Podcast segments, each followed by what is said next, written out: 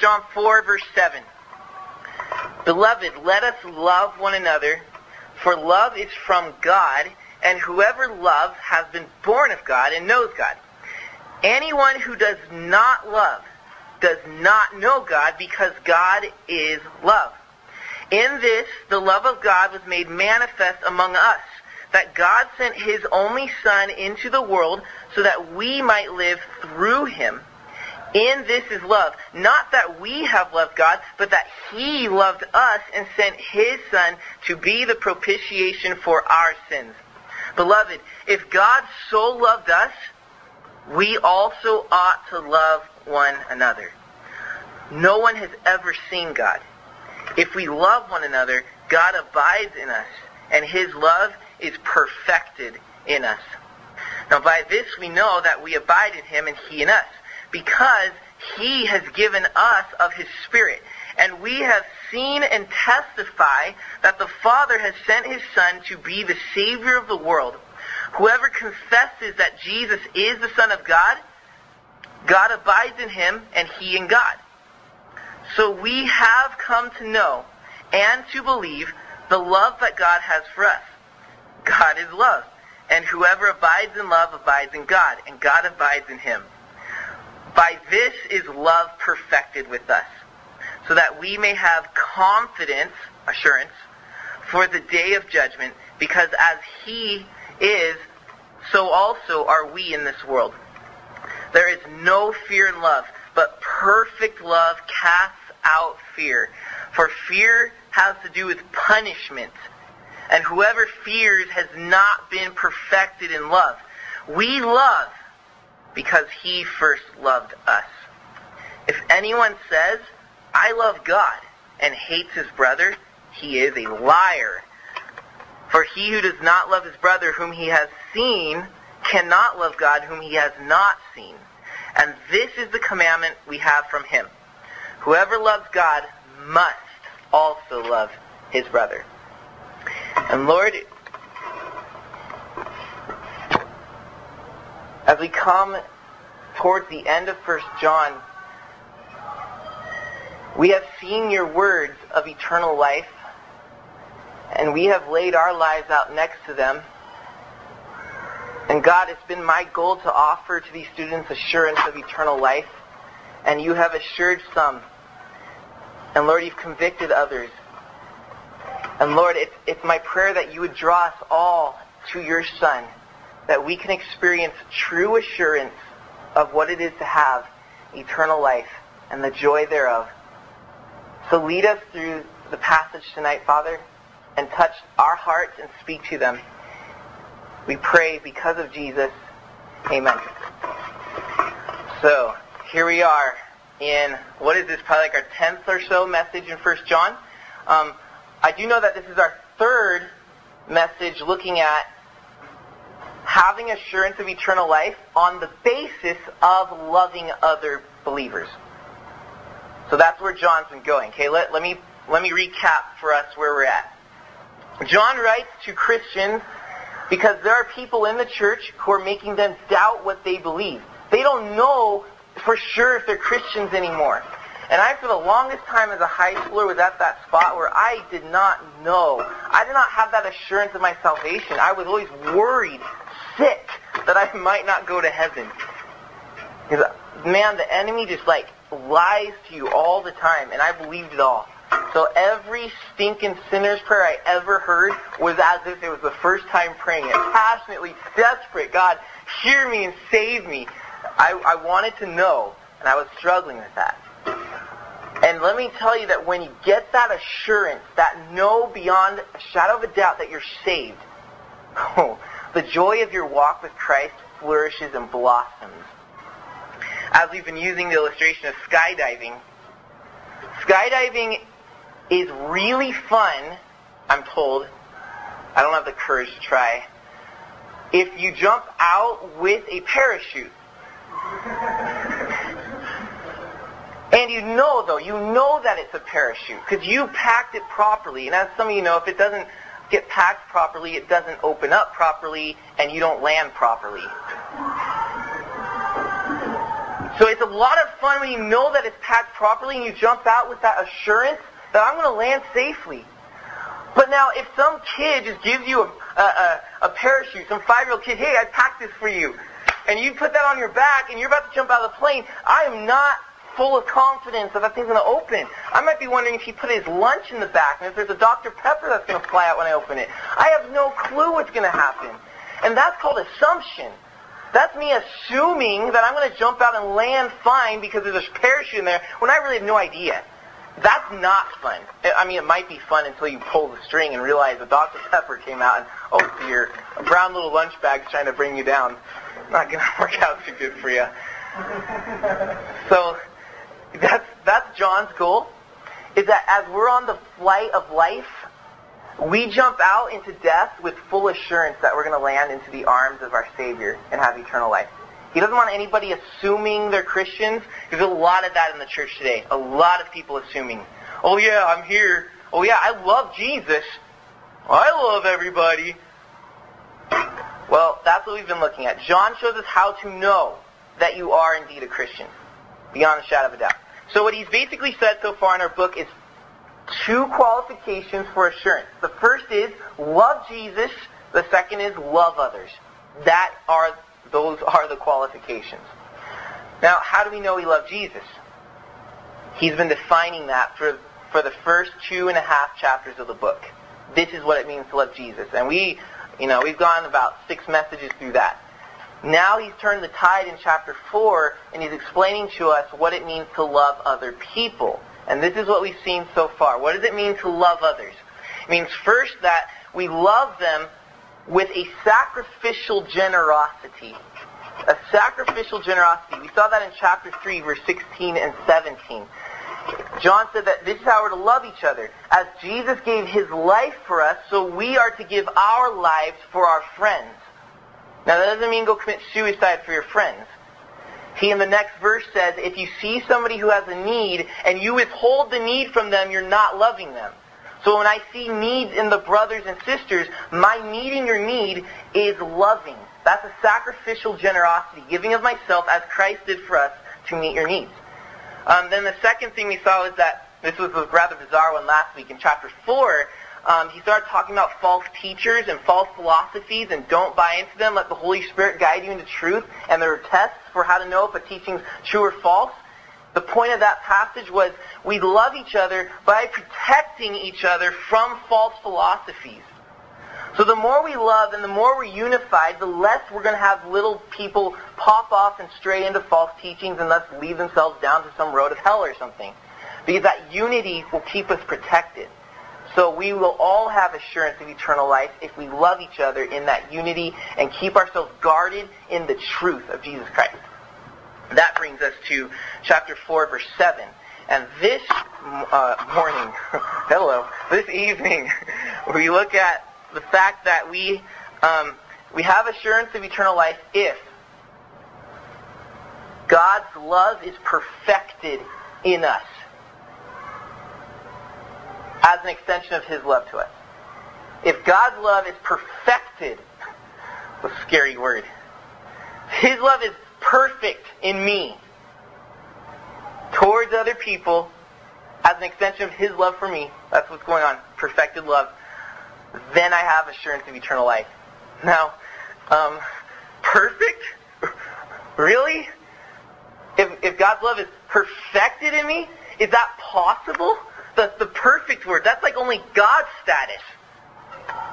It is definitely impossible. So all I have to say is that we're screwed. Let's go home and pray desperately. No, we're not going to quite end it like that. Um, perfect. It is impossible, but this is what he says in verse 12. Um, no one has ever seen God. If we love one another, then what happens is God abides in us, and His love is perfected in us. Catch that? We're not perfecting our love. That is definitely impossible. We're perfecting His love in us. So this is God's work bringing His love into full completion in my life. That is possible. The question is, are we there? So perfect love is perfect assurance of eternal life. So, do we have this perfect love? Did you notice down there in verse um, 17? It says, By this is love perfected. And then he goes on and says, that we may have confidence in the day of judgment. That's assurance. So perfect love brings that assurance. Verse 18 says, perfect love does not fear. It casts out fear. That fear is relating to the future judgment day. That's where people that are sinning are scared to death of judgment day. But if you have assurance of eternal life, John says, don't worry about the future judgment. Have no fear because love has been perfected in you. So we'll get into that in just a minute. So that's where he's going here. Now what is perfect love? How does God's love get perfected in my life? What does that look like? What is that? In verse 12, um, as we already read, we see that if we love, then God abides in us and he perfects his love in us. So perfect love is the completion of God's love in me coming out to love others. It's the completion of his love in me because it comes out to love others. Okay? Think of a circle. You're going to have two halves of the circle. So two, what are they called? Crescents? Something like that? Two crescents. Put them together, you have a, you have a full, complete circle. Separate, they're incomplete. So, my, uh, how does this go? Um, my love for God is one half of the circle. So I'm pursuing God, I'm loving Him, one half. So then God's love for me is the other half. So my love for him, his love for me, if those two things are in operation, his love is complete. But if I'm only loving him and his love is not in me, then you have a half circle and it's incomplete. If his love is in me, completing the circle, then it's going to come out and affect other people, thus making my uh, his love in me complete. Now, go- I'm going to show you how that works, okay? So I'm going to bend your brain a little bit to show you that if God's love is in us, it has to come out of us, and that completes our love. So going to Him and coming to us and going out, this is the whole perfected, completed love syndrome. I'll, I'll show you how this works, okay? So, if your love is not complete, John wants to say, it's obsolete. Look at verse 8. Anyone who does not love does not know God because God is love. Pretty clear. Uh, verse 21. And this is the commandment we have from him. Whoever loves God must also love his brother. In other words, if you don't love your brother, you don't love God. So if I'm only doing this half circle thing where it's me loving God, and I'm not experiencing God's love in me bursting out to other people, then my the love is not complete. It's a half circle. It's incomplete. And John says an incomplete love is an obsolete love. If you're not loving people, you don't love God at all. That's his severe bottom line. That's, that's how he concludes it.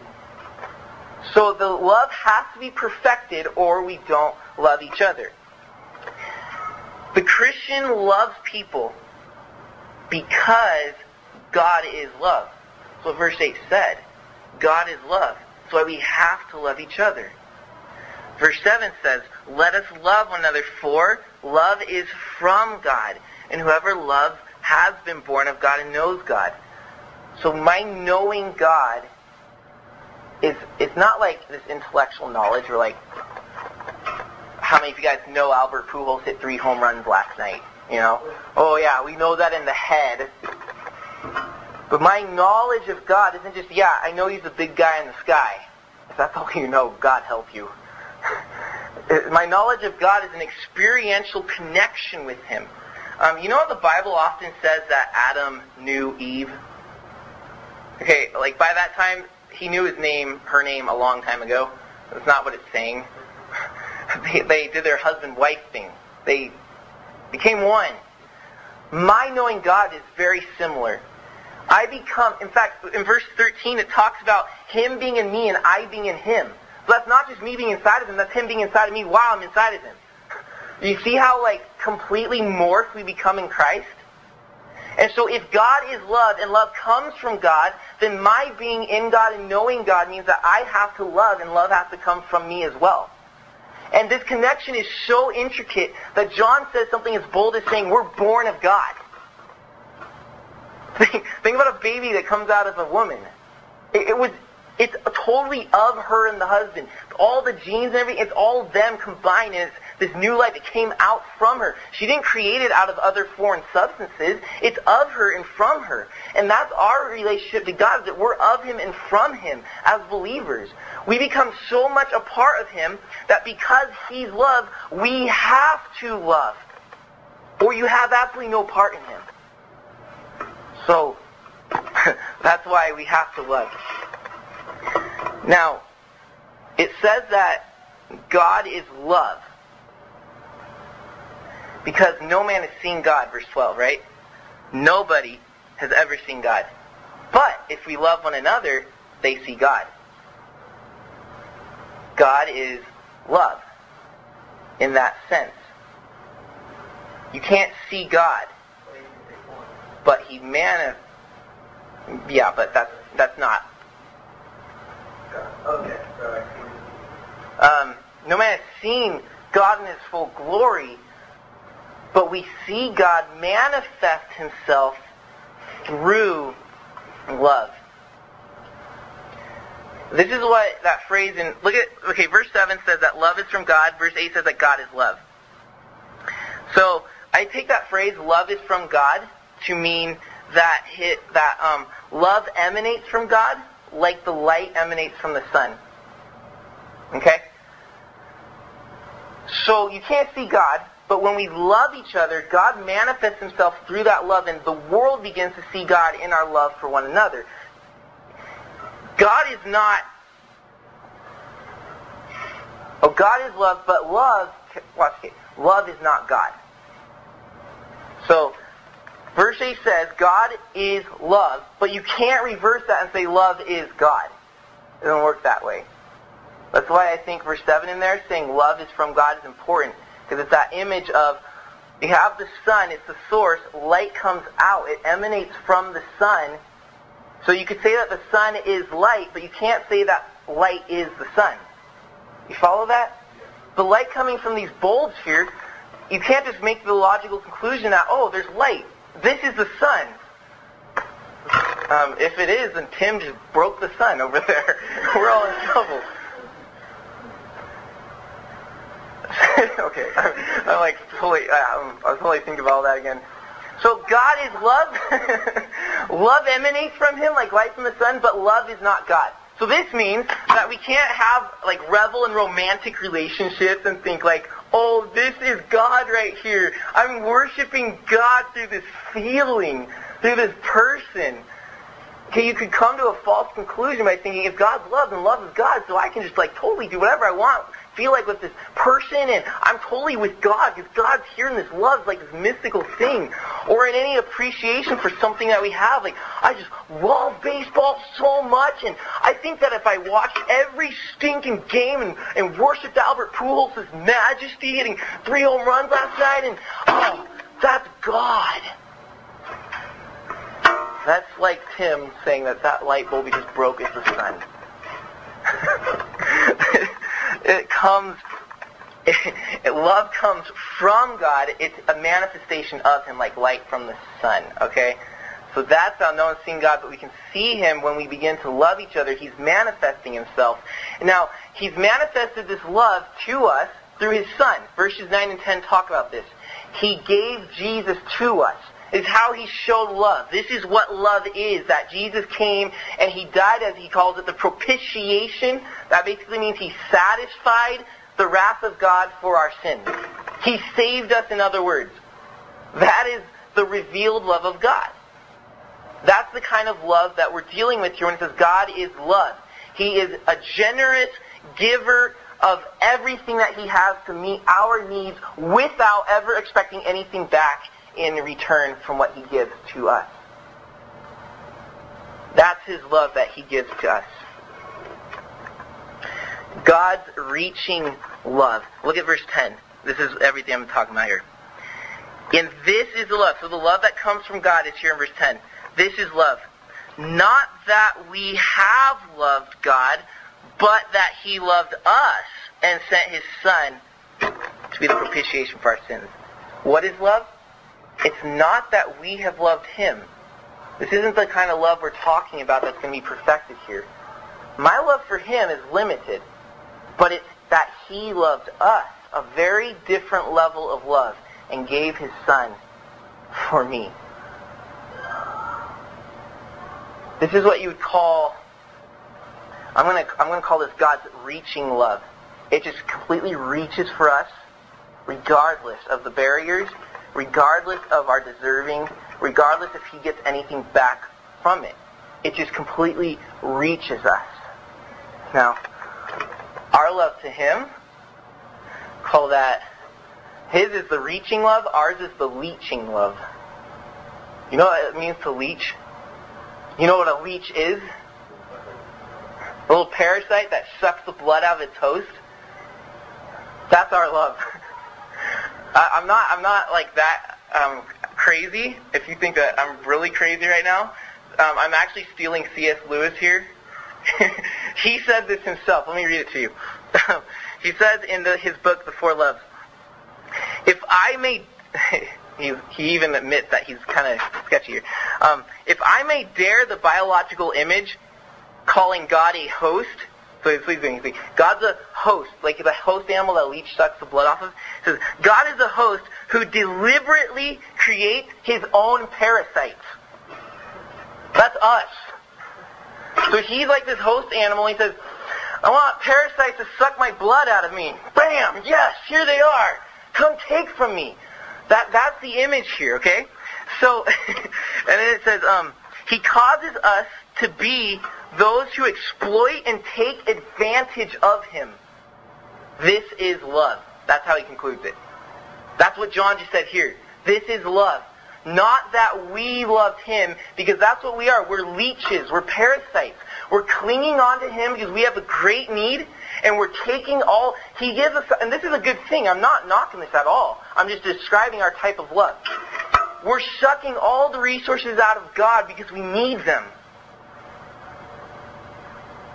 And are we contributing anything to God as we do so? Not a thing. I'm not saying we should, because we can't. Don't even try. God owns the universe. He doesn't need your help. He doesn't need your money or anything. We're taking everything from Him. And He's like, just come. Just suck it out of me. Just take it from me. That's why this is not love that we love Him. It's that He loved us. So now look at the opposite. Our reaching love versus his reaching love. He just gave it, offered it, saying, I don't care if you deserve my kindness, I'm going to give it. I know you can't give anything back, so I'm going to give it.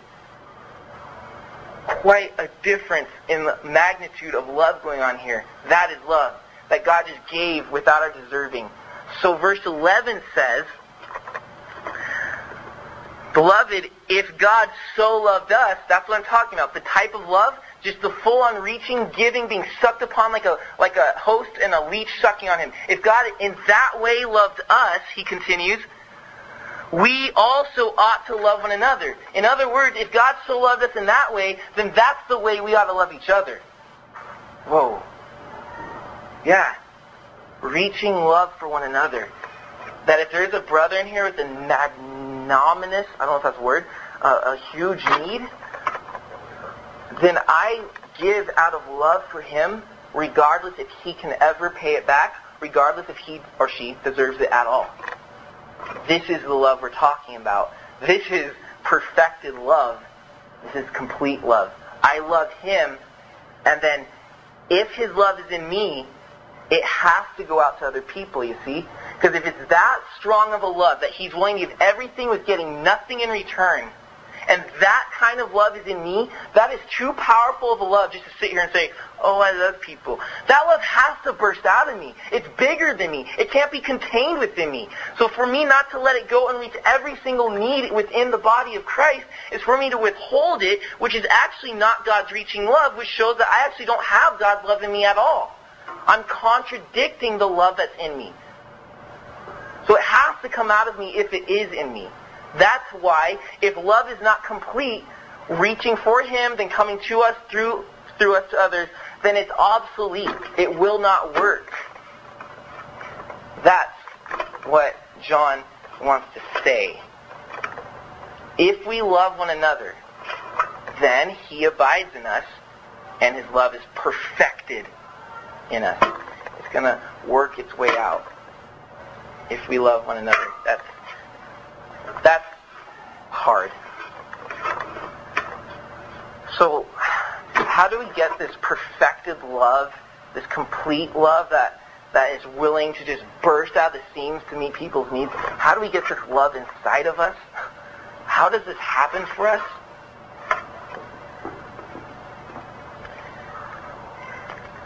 We have to depend upon God as the source of love, or we will not be able to love. Not able to love. God is love, but love is not God. And if I don't depend upon God for love, if I don't see that phrase there in verse 7 that love is from God and I'm depending upon Him for it, then I'm actually going to start to worship love itself. Have to depend upon God as the source of love and let Him perfect His love in me, not me trying to perfect love. Because if I ever isolate, again, if I ever isolate God from love, then I'm going to make a God out of love. I have to depend upon Him. So that's why verse 19 says this. It, um, we love because he first loved us. Alright? We don't love because we ought to. Though that's true we ought to, but that's not why we love. We love because his love met us. And we are using that source to love others. That's why we love. There's no other reason. It's not my decision. It's not my working it out. It's because of him. Uh, just let me run rattle through some of these verses, to show you the magnitude of John's focus on the love coming from God himself. Verse 7 says that love is from God. Verse 8, towards like the end of the verse, says God, God is love. Verse 10, in this is love, that he loved us. Verse 16, so we have come to know and to believe the love that God has for us. And then, of course, verse 19, we love because he first loved us. Where in the world in this passage does it talk about because of my effort to love, I'm perfecting love within me? It doesn't say that anywhere. It's God who perfects His love in me. And so if the love is coming from God to me and being perfected by Him in me to go out to other people, then I simply have to do this. Do your work, God. But that takes faith. See, we, we're so works-minded. We think like, oh, God's love has to be perfected in me. So this is what I'm going to do. Make this list of how I'm going to love people. I'm going to have more sentimental feelings. Stop listening to hardcore rock before I get to church so I'm more in a better mood. Start listening to Mozart or something. Maybe I'll love people. I, I don't know where that, I, I don't know. Uh, that's not the idea at all. His love, His work in us. So that means I surrender, I let go, and by faith, which means I'm trusting His work in me, that's how it's going to be accomplished. I'll show you this in two ways, okay? Two steps of faith. The first is in verse 12. And it's basically this. When we decide to love, God will provide the power to love. When I decide to love, He will provide the power to love. Verse 12 says like this. No one's ever seen God. If, note the if. This is a conditional with a promised result, okay? If we love one another, then what happens is God abides in us and His love is perfected in us. See what happens? If I take that first step of faith to simply choose, I want to love people, then it says that God is going to come into me with his power. He's going to abide in me, and he's going to bring the power to perfect my love for others. But it's my faith to say, God, you tell me to love others, so I desire to. And that faithful act of saying, I want to, he's going to flood in with his power and perfect the love through you. So when I decide to love, he will provide the power to perfect that love. Second step of faith is in verse 16. And it's basically this. When we seek to know God's love for us, He will grow our love for others. When we seek to know His love for us, He will grow our love for others. Verse 16. So we have come to know and to believe, so know and believe are the same thing. To know God is to believe in God. We've come to know and to believe the love that God has for us. God is love, and whoever abides in love abides in God, and God abides in him. Then verse 17. By this, by what? Verse 16, which I just read. Which if we come to know God, his love abides in us. Verse 17's result. By this love is perfected with us. So if I seek to know God and His love, He's going to come and grow my love for other people. Let me, let me just put this in simpler terms.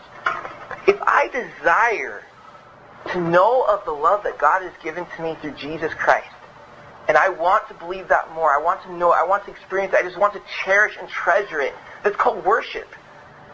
If that's my desire, if that's my faith, thank you for your love, God, like we did at communion, then he's going to come and grow our love for other people. My belief in God will result in my behavior towards others.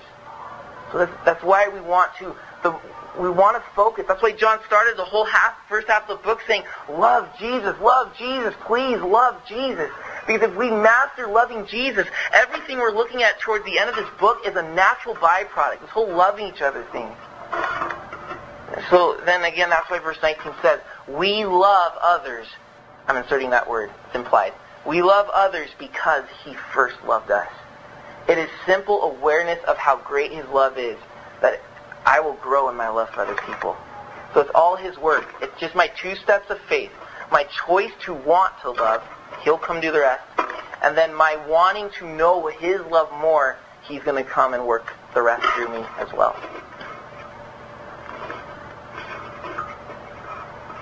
Way, I have to, I have to, some of you might, it's drive, if I was sitting in your shoes and I was reading out the New King James right now, I'd be going crazy at this point. Um, verse 19 reads differently in the New King James than other translations. That says, um, what does it say? Um, we love God because he first loved us. The majority of trans, uh, translations will pull that word God out. We love because God first loved us rather than we love God. So they're trying to say we love others because God first loved us. That obviously fits the context better. The reason for the difference, to make a big study short, is um, there are two schools of manuscripts with very minor differences, and that's one of the differences. Most translations take a separate side of manuscripts. So just so you know, if you're going crazy, like Brandon, doesn't say if we love others, says we love God. Well, that's where it's coming from. All right, back to our erase that thought if you don't even care. So this is where this is the head point now of it. All this comes to perfected love. Perfect love equals perfect assurance. Everything that we're coming to here. If God has perfected his love in me towards others as an extension of his love for me, then I have assurance of eternal life. That perfected love is there. I have assurance. So, perfect love gives us a fearless confidence of the future. This is our assurance. A fearless confidence of the future day of judgment. Verse 17 and 18 is the whole heart of this. By this is love perfected with us, so that we may have confidence or assurance for the day of judgment, because as he is, so also are we in this world. There is no fear in love, but perfect love casts out fear. That fear is a fear of the day of judgment. And he goes on and explain that. For fear has to do with punishment. It's worried sick that God is going to punish us for our sins. And whoever fears has not been perfected in love. So if that's your boat and you're just terrified of the day of judgment before God, if you just have the searing conviction of sin and that you're not right with Him, guaranteed His love is not perfected in you because fear is there. But when His love is perfected in us, because of everything we've been talking about, just, just comes out of us for other people, that fear is gone. Because we know at that point that we are His children, and there is absolutely no punishment for God's children. There is now no condemnation for those who are in Christ Jesus. Romans 8 1. Zero. So having this perfect love gives us perfect assurance in our salvation. Four ways, and we'll be done. How perfect love provides our perfect assurance. Number one, perfected love cannot be perfected. Think about that. Perfected love can't be improved upon. So if my love has been perfected, I can't get any better to get to heaven in a better way or anything like that. I'm there. I've reached the goal which my life has been designed for. God designed us to love each other, to manifest His presence through our love. He's invisible, becomes visible through our loving. So if, like verse 12 says, um, that His love is perfected in us, how can you improve on that? You can't. You have assurance right there. So, perfected love cannot be improved. Number two, perfect love possesses the Holy Spirit. Verse 13. By this we know that we abide in him and him in us because he has given us of his Spirit. When God perfects his love in you, he also gives his Holy Spirit to you. And you know that you're a Christian. Because Ephesians 1.13 and 14 say that God gives his Holy Spirit to his people as a down payment for the rest that he's going to give to you later. What's the rest? Your whole inheritance of heaven and eternal life and being with God himself, him being your God and you being his people, all that's to come if you have the Holy Spirit. It's the down payment. The rest is going to come. So possession of the Holy Spirit promises possession for the rest of God's promises. Like that? Possession of the Holy Spirit promises possession of God's promises. You let that one sink in. like number three, Perfect love lives the way Jesus lived. Verse 17, it's that very last sentence. It says, Because as he is, so also are we in this world. What in the world does that mean? As he is, so also are we in the world. What is God? How was God? He is, so also are we. What does he mean? What have we what has the passage said that God is? Yeah, God is love. So how is, when it says He is, it's talking about His love. Jesus' love for His disciples while He's on the earth. As He is love for His disciples, so also are we on the earth when love's perfected in us. That's what it means. So I'm living like Jesus, perfected love for others. If I'm living like Jesus, can you have better assurance of eternal life? Like, what other model do you need to follow? Jesus is a has eternal life. So if I'm living like Jesus, I do too. So that's great, perfect assurance. Uh, assurance. Fourth, perfect love casts out fear of future judgment. And that's very clearly in the text. That perfect love casts out that fear. That's, of course, in verse 18. Um, through faith, those who have God's love perfected in them cling to God's promises like Romans 8, verse 37 and 39. No, in all these things we are more than conquerors through him who loved us. For I am sure, that's assurance, I am sure that neither death nor life, nor angels nor rulers, nor things present, nor things to come, nor powers, nor height, nor depth, nor anything else in all of creation will ever be able to separate us from the love of God in Christ Jesus our Lord. And that perfected love is in us, casting out all that doubt so that we have assurance, casting out all that fear so that we know with full confidence that when the day of judgment comes, we have zero condemnation and His love will never be separated, but it's there for us. Christian, at the end, the judgment is for those who refuse eternal life. We're going to stand before God and he's going to say, well done, good and faithful servant. There is zero fear. So if we allow God to perfect his love in us, we have perfect assurance of eternal life. Our question is, are we letting God perfect his love in us? Is that working its way out to other people? Or is it incomplete and therefore obsolete? So Father, I pray that you would bring your power to perfect your sacrificial, generous, giving with wanting nothing in return type of love. Work that in us. Perfect it through us because I want assurance. I want perfect assurance that I am exactly where I need to be in your kingdom. And so, Father, we know that it's not up to us to perfect this. It's your love being perfected in us. So all we can do at this point is ask you that you would do that. And God, you're greater than our rebellious hearts. So I pray that you come and remove rebellion from us where we're definitely struggling with a desire to love. God, help us to understand and to know ever so intimately the love that you've given to us. And let that abide in us, Father, because that cannot be kept within. Oh, let us know your love and the riches and the depth. Let us drink deep from that spring that we may have plenty to give to others. In Jesus' name we pray. Amen.